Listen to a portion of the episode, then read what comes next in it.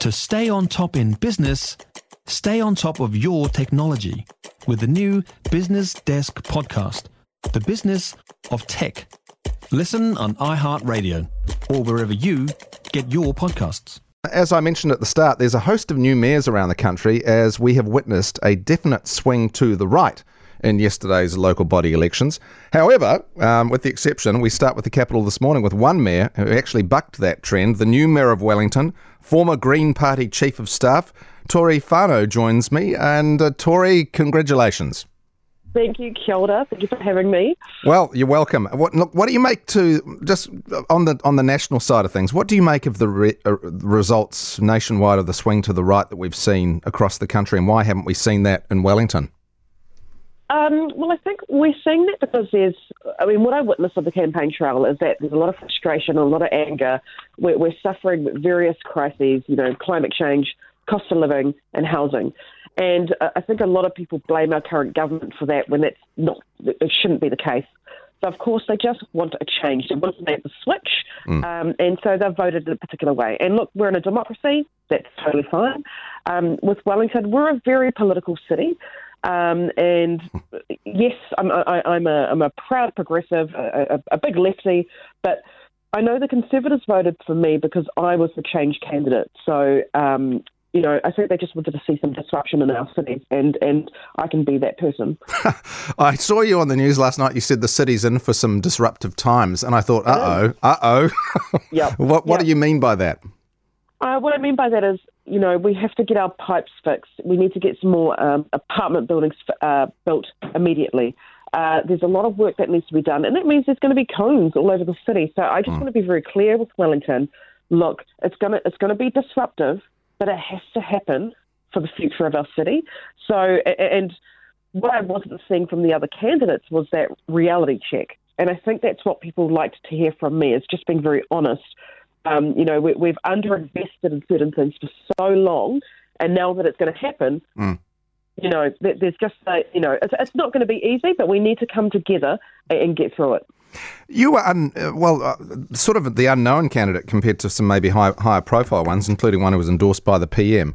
How did you feel? It was, I mean, it was a big victory for you. How, how did it, it how does it feel?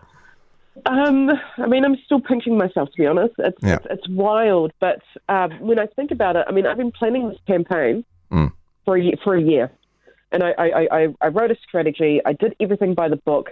We did a people-powered grassroots campaign, and yeah. it worked. Yeah. You know, and and and I think um, mostly, and what we we might see with politicians is I was I, I was actually just very genuine. I was myself, yeah. and what people wanted to see in their mayor was like realness, just a real leader.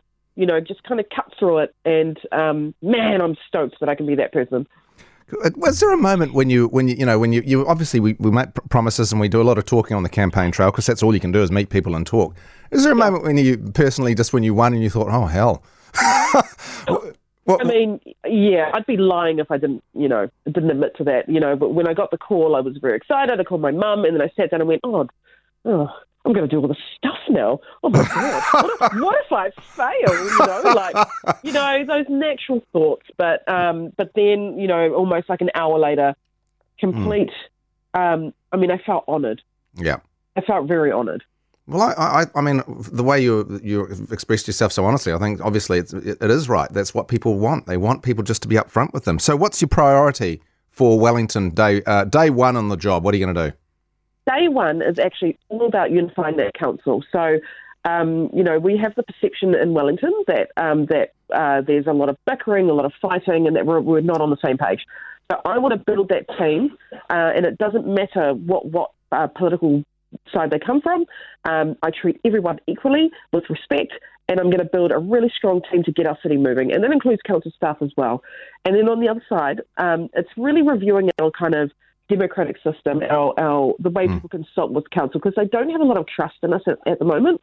So I want I want the city to trust their council, and that kind of builds the foundation to then deal with the pipes, build more homes, um, sort out climate change. Um, but that, that foundation stuff is so incredibly important. It's not the sexiest policy, yeah. but it needs to be done. What about uh, your council? Because obviously uh, a mayor is the sort of figurehead, but you've still got uh, one vote, I guess, vote. along with everyone Yeah. else. So, how do, what's your council look like in terms of who you can work with and, and your agenda? I think it's actually incredibly well balanced, uh, and, I'm, and I'm really pleased. So we've got a great representation from across the political spectrum, left and right, and that's Yeah. great. Um, and for me, it's just it's just being a leader, being a coalition builder, um, and figuring out what do they all want, what do they all need for their constituents, and I, I will make it happen. Fantastic. Hey, Tory, thanks so much for your time and uh, great to talk to you and good luck. Thank you so much. If you enjoyed this podcast, you will love our New Zealand Herald podcast, The Little Things, hosted by me, Francesca Rudkin, and my good friend Louise Airy. We focus on all the little things that you can do to make a positive impact on your life and to cut through the confusion from the health and wellness industry.